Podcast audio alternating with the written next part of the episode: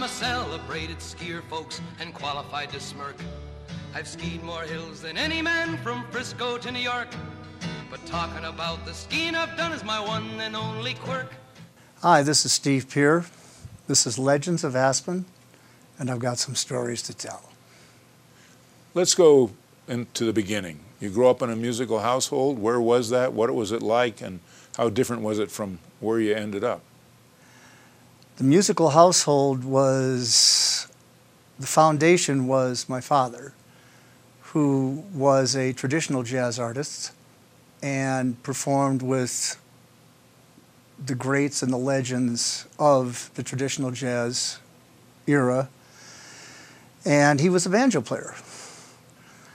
And when I was quite young, uh, I was invited to travel with my dad uh, and toured with many of his iconic contemporaries. And I was very, very young, and I got a pretty good taste of what the music industry and the entertainment industry was all about when I was 10, 12 years old. That's an eyeful for a kid. Would you name some of the people that your dad played with that people might recognize? Well, the people Dad was associated with would have been uh, uh, in the Midwest, where we where uh, we spent a lot of time. Dad had a compound in northern Minnesota, where he traveled out of when he wasn't on tour, and uh, there was a fellow by the name of Doc Evans, who was a brilliant, brilliant uh, traditional jazz cornetist. Uh, Dad also had associations, uh, quite a long-term association with Louis Armstrong. Uh, he was associated and well regarded by one of the great guitarists and producers in the music industry, a guy named Eddie Condon out of Chicago. So that, those were people that I had the pleasure of interacting with when I was quite young. So why'd you pick up a horn instead of a banjo or a guitar or some other string instrument? Dad, Dad also also uh, uh, was uh, quite a brilliant guy. Uh, he he was a teacher and educator, and so people would come to him to uh, learn how to play. Uh, he did some amazing some amazing things he created a method of, of, of, of, playing banjo or guitar that was picked up and used and is still used today. Uh, he also wrote books, but the reason that I picked up the trumpet was because I heard a lot of banjo and ukulele in my house as people were learning, and I didn't want to ever do that. so you had to pick something. Why that as opposed to a trombone or be a drummer or a clarinet or? That's a good question. I think because I was so close and dad was so close when we were quote unquote home that uh, Doc Evans was a big influence. And of course, Louis was a big influence. And they just seemed like the guys who ran the show and that seemed like a pretty good place to be. So when did you start playing the trumpet, and how long after that did you realize the role it would play in your life? Talk to me about that. Greg, when I was when I was uh, about eight, I believe eight or nine years old, I was given my first trumpet, and uh, it was pretty unusual. You don't sound too good when you first start playing trumpet, and uh, I remember working at it really diligently. And uh, one day I heard the music and saw it in my head and figured that uh, that was about a year later. I'm sure, much to the chagrin and uh, my parents who had to listen to me howling away and playing this thing. Uh, and it all of a sudden things started to come together.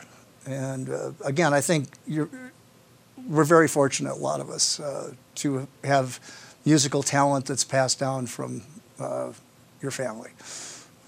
Um, so you play this. I mean, t- talked about your evolution with with the trumpet. Uh, did you play in the high school band, or did you play at parties, or and, because it led to this life that you created for yourself here? Um, I was invited to, I was, uh, because of, I'd been tutored from the time I was quite young because my dad traveled a great deal and my mom was home with my younger brother. Um, I had the opportunity when we actually would land someplace for a moment or of a few months to join a maybe a band. Okay, so a, a traditional high school was not in my background. So I would pop into one high school in one town, high school in another town, or something like that. And um, fortunately, uh, I was well well received. And the first time I entered a band, a high school band, they gave me a uniform that was blue and orange. We proceeded to go to a football game where I immediately froze the mouthpiece to my face and that was it for me for marching band situation. So I immediately, uh, with the help of the musical director of, of the, that particular school, uh, applied for the orchestra, and uh, it was a it was a little different and a little more challenging. And from that point on, uh, the trumpet became kind of a serious instrument to me. That was the first iteration, and I did play jazz uh, with wonderful young players, some of whom went on to become, uh, again, iconic figures that are that played with some of the greatest players in the world. So, take us from there. This high school band, and to, how do you get to Aspen, Colorado, and what was it like when you when you got here? What did, did you come to stay, or did you just wander in for a weekend? No, it wasn't a weekend deal. It was a dedicated situation. Uh, I was years. I was a number of years ahead of everyone else in traditional schooling, and when I had the opportunity, skiing became something I really liked, and when the opportunity presented itself when I was going to college, uh, getting my degrees in, uh, at the university, someone came and invited the band that I happened to have put together that was performing in the Twin City, Minneapolis, St. Paul area. Uh, would you guys consider coming out to Aspen and playing at a place called the Leather Jug uh, in Snowmass, Colorado? And I said, absolutely yes. And so we all came, we scrambled around. A lot of the guys couldn't come because they had other commitments. They had, they were old. Most everyone was older than I was. Uh, but I said, I'm going. And so I rustled around and pulled some people together. Uh, another fairly well-known guy in the Minneapolis area and I co-produced the first band to come out here and open Snowmass. Uh, and so that combined with the skiing that I was well associated with because of my association with Stein Eriksen and some of the Norwegian uh, contingent, uh, was the perfect fit. And came out here, and that's how it started. And and that goes to a whole long other story. So you might you might want to figure out how you want to do this thread. well, talk about the leather jug. Talk about what what you saw when you came in here. Was it an aha moment? Uh, did, did, did you just have fun and go back to the Twin Cities? No, it was the best. It was the best gig you could possibly have. I mean, you skied all day, okay. Then you walked in and you had a full house to perform for après ski in a lovely venue. It wasn't the big open air stuff that you see now that it's just you know. Uh, tons and tons of people. It was actually fairly well produced. And uh, the first time we came out was with a quartet. And we actually lived in uh, uh, trailers. They didn't have housing in Snowmass at that time. And so we actually were in a double wide, as I recall.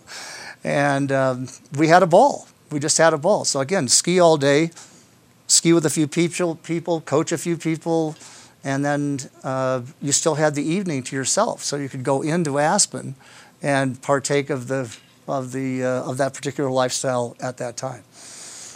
So was this the late '60s then? This Um, would have been late 60s, yes. So talk about what Aspen was then, how you remember Aspen in the late 60s, and uh, did your musical capabilities make maneuvering in the scene easier? Um, never been a scene guy.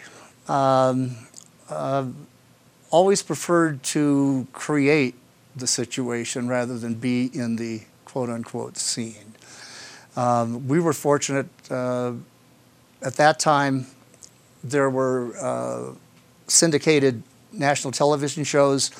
Uh, there was something called Laugh In. Um and so at that time, you had people. And Lucille Ball was still a force in the in the uh, in the uh, entertainment industry at that time. She and her husband, uh, uh, not Desi, but her second husband, Gary Morton, and we were performing in Snowmass, and uh, we, my partner and I, had encountered Lucille on the mall, and she didn't look very happy.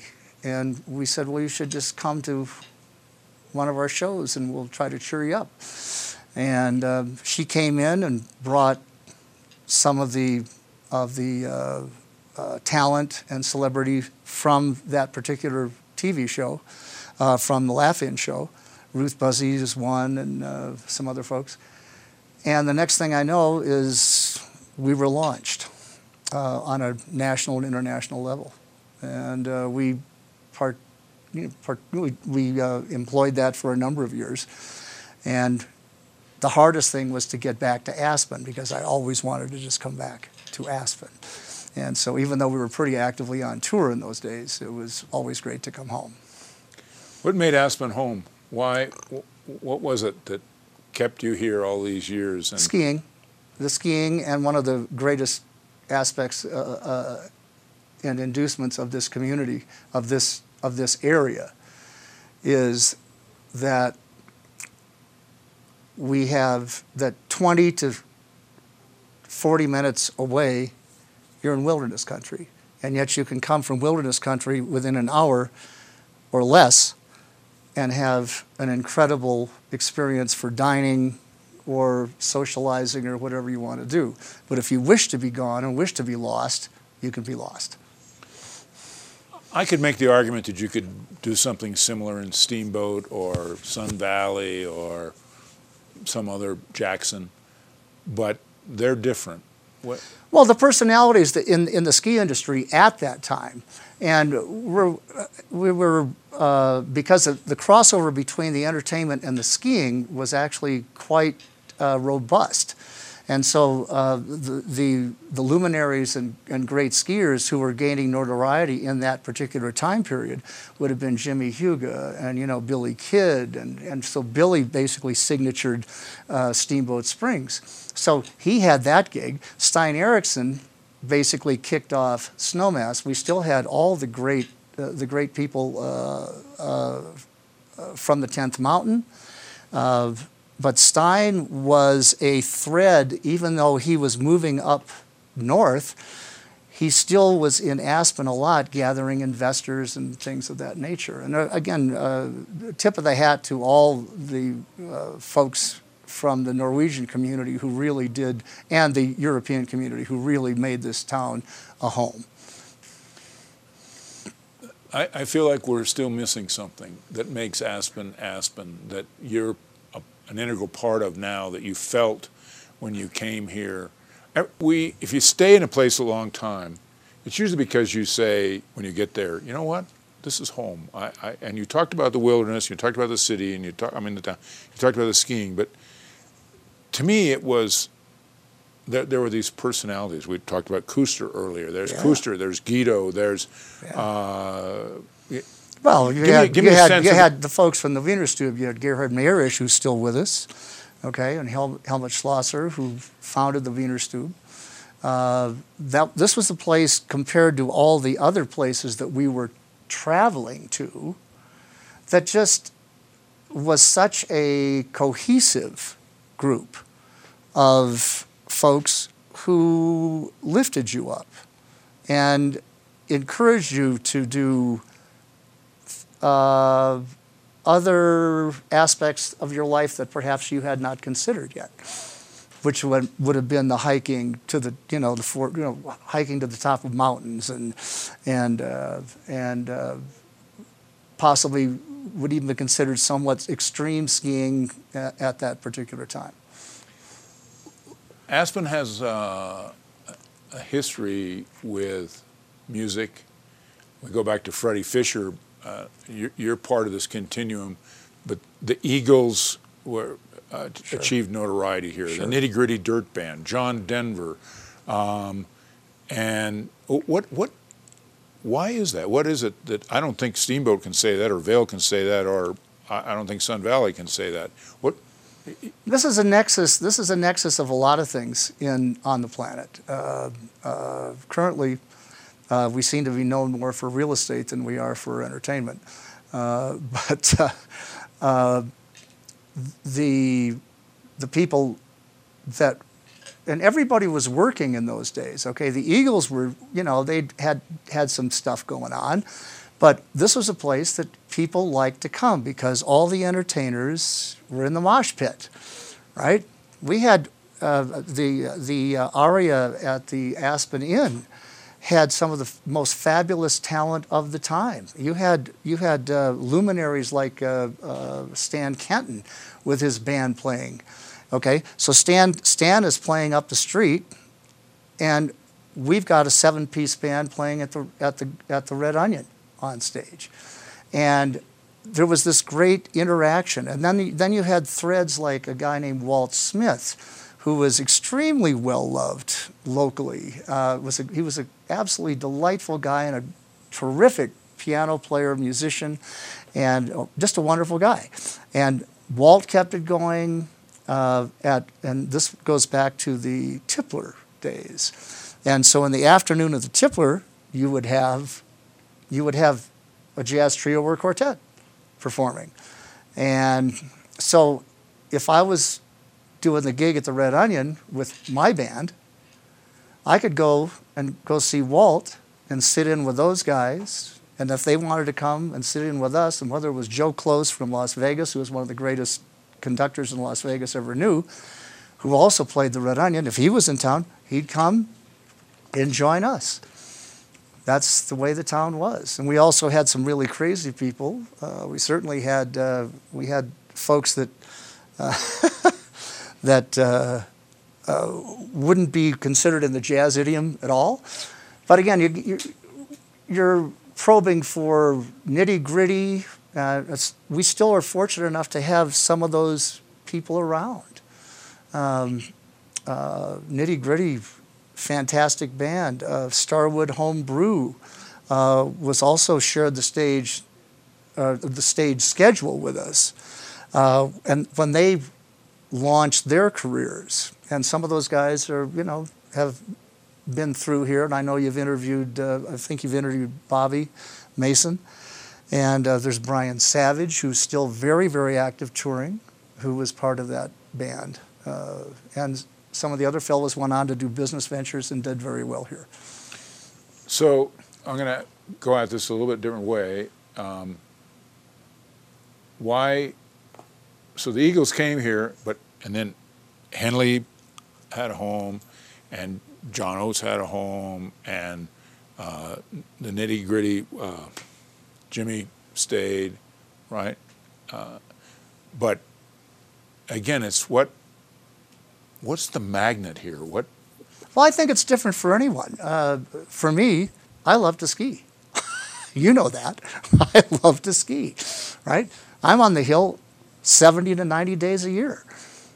Yeah, I love to ski, and uh, that was what kept me coming back. Plus the relationships, obviously, that I uh, was able to uh, foster in those uh, in those years. Tell me about the horns. The horns, okay.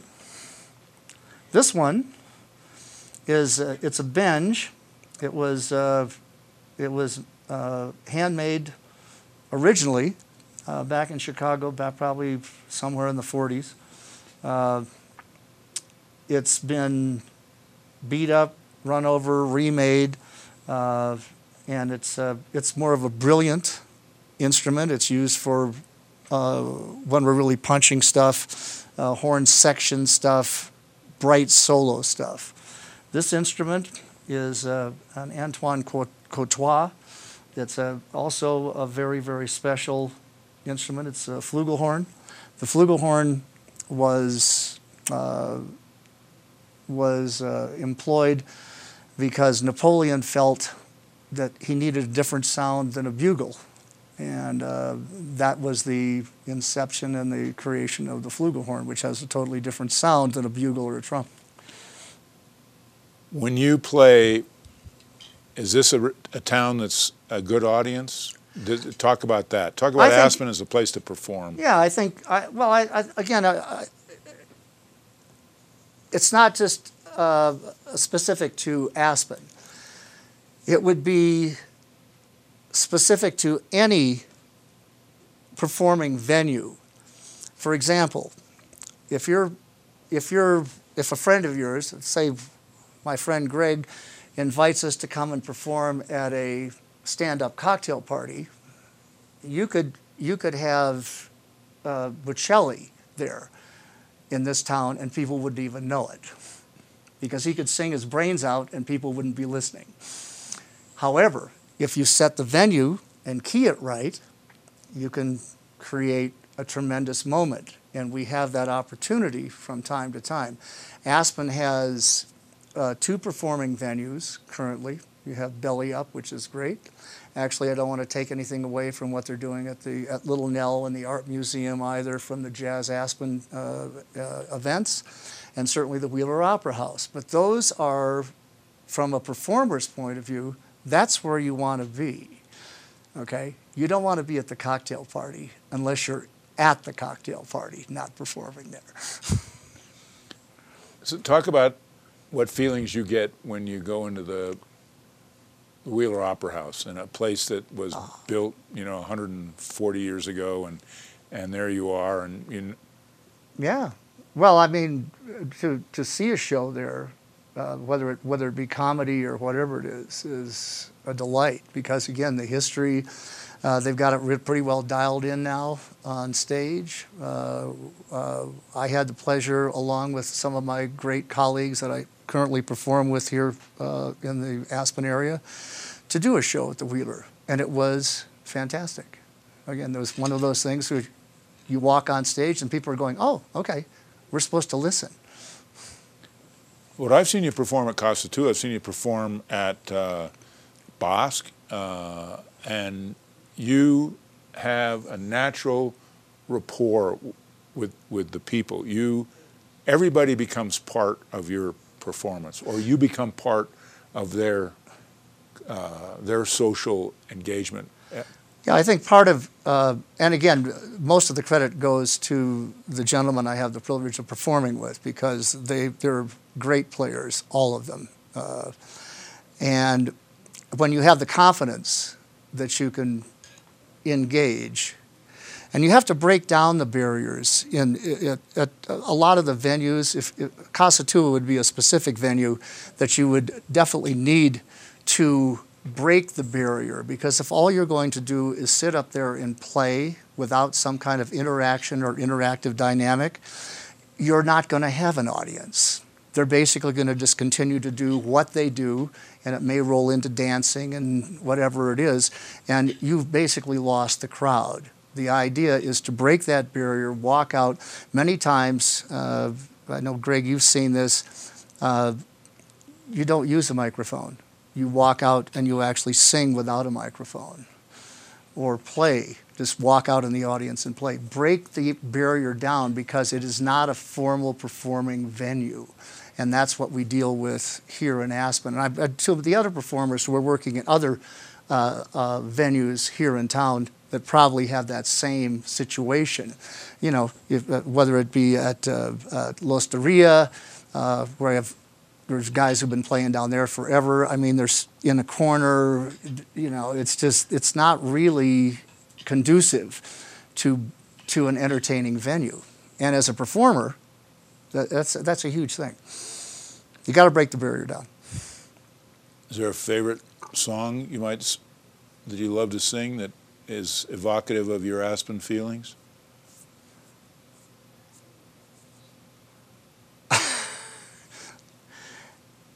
You do this all the time. Um, these,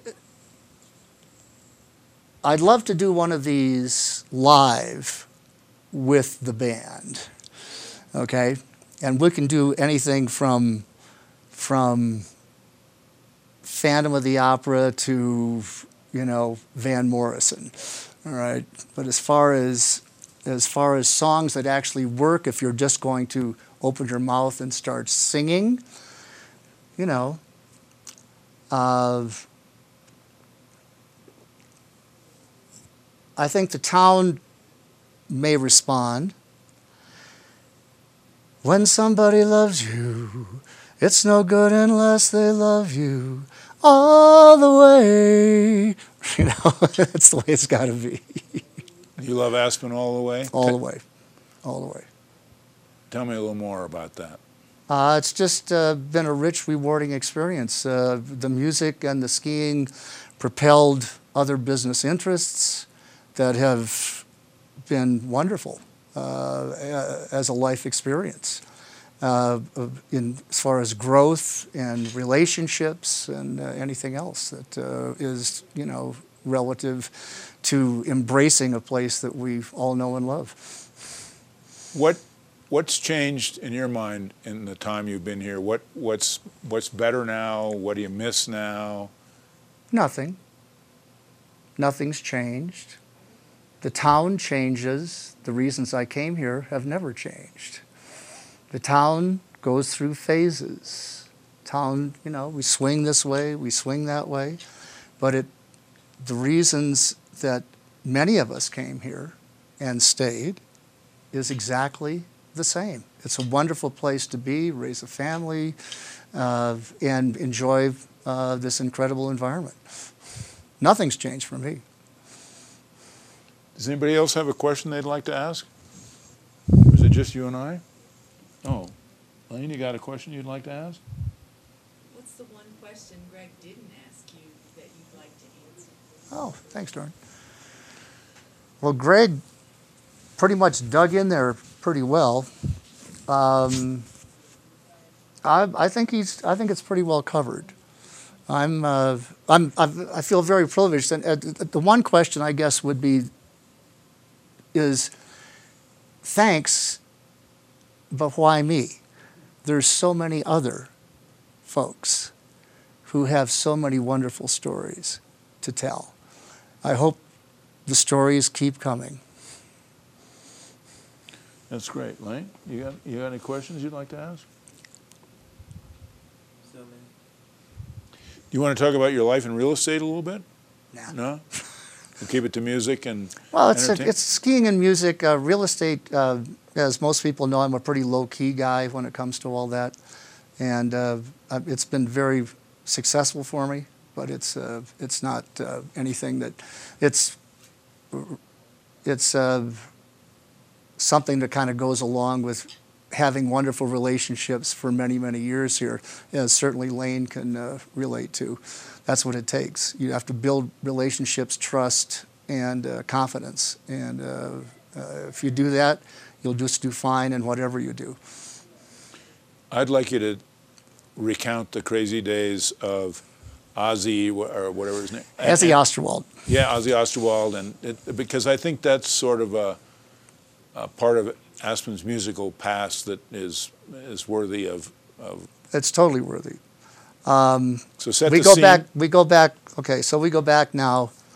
Uh, this would this would be in the uh, late '70s or mid '70s, and a gentleman by the name of uh, Hazy Osterwald, a Swiss guy who had he was essentially for people who are familiar with great trumpet players and great band leaders, Hazy was uh, like the Doc Severinsen of Europe.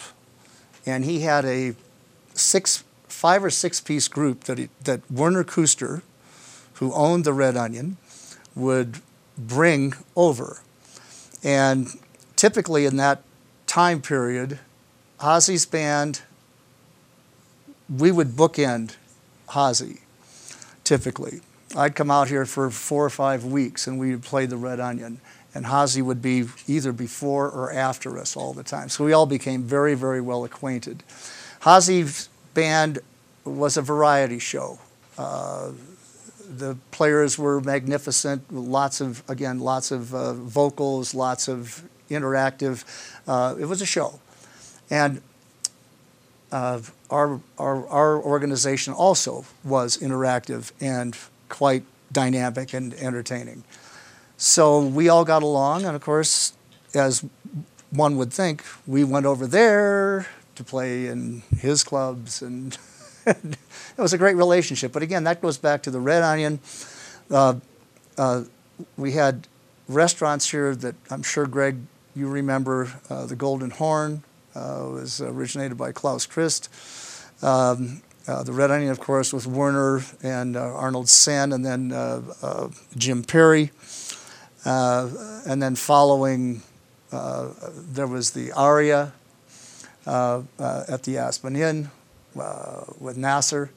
Uh, this was this was a mecca for international and national talent to come to perform. And you didn't have to make a big deal. There was entertainment here six and seven nights a week with variety performers of national and international talent. That we do not have. Now, why? What happened? Budgets, changes in uh, the hotel industry. Uh, originally launched uh, these types of programs, and uh, and then business became so good it wasn't really necessary. Entertainment should always be considered by uh, hotel companies and always has been considered by entertain uh, by hotel companies as an accommodation to the guest, and it's usually wound into in the larger hotel corporations. It's wound into the uh, marketing budget. There's no specific uh, budget for entertainment. So uh, that, that particular part of Aspen has, has shifted, that uh, paradigm has shifted. So we've ended the show, the credits are rolling. Play us out to black. well, let's see if this thing still works. No, this is it's a little tricky. When I was just learning how to do all this stuff, the uh, masters who really were kind enough to give me a little helping hand, would say you can't really sit all hunched up to play. You have to kind of. and of course, performing or playing at 8,000 feet is a little more interesting than performing or playing at sea level.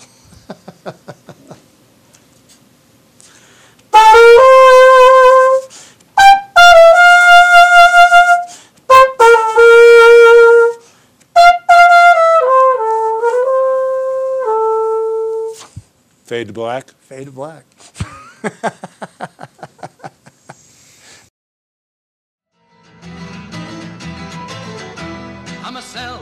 skier, folks, and qualified to smirk. I've skied more hills than any man from Frisco to New York. But talking about the skiing I've done is my one and only quirk.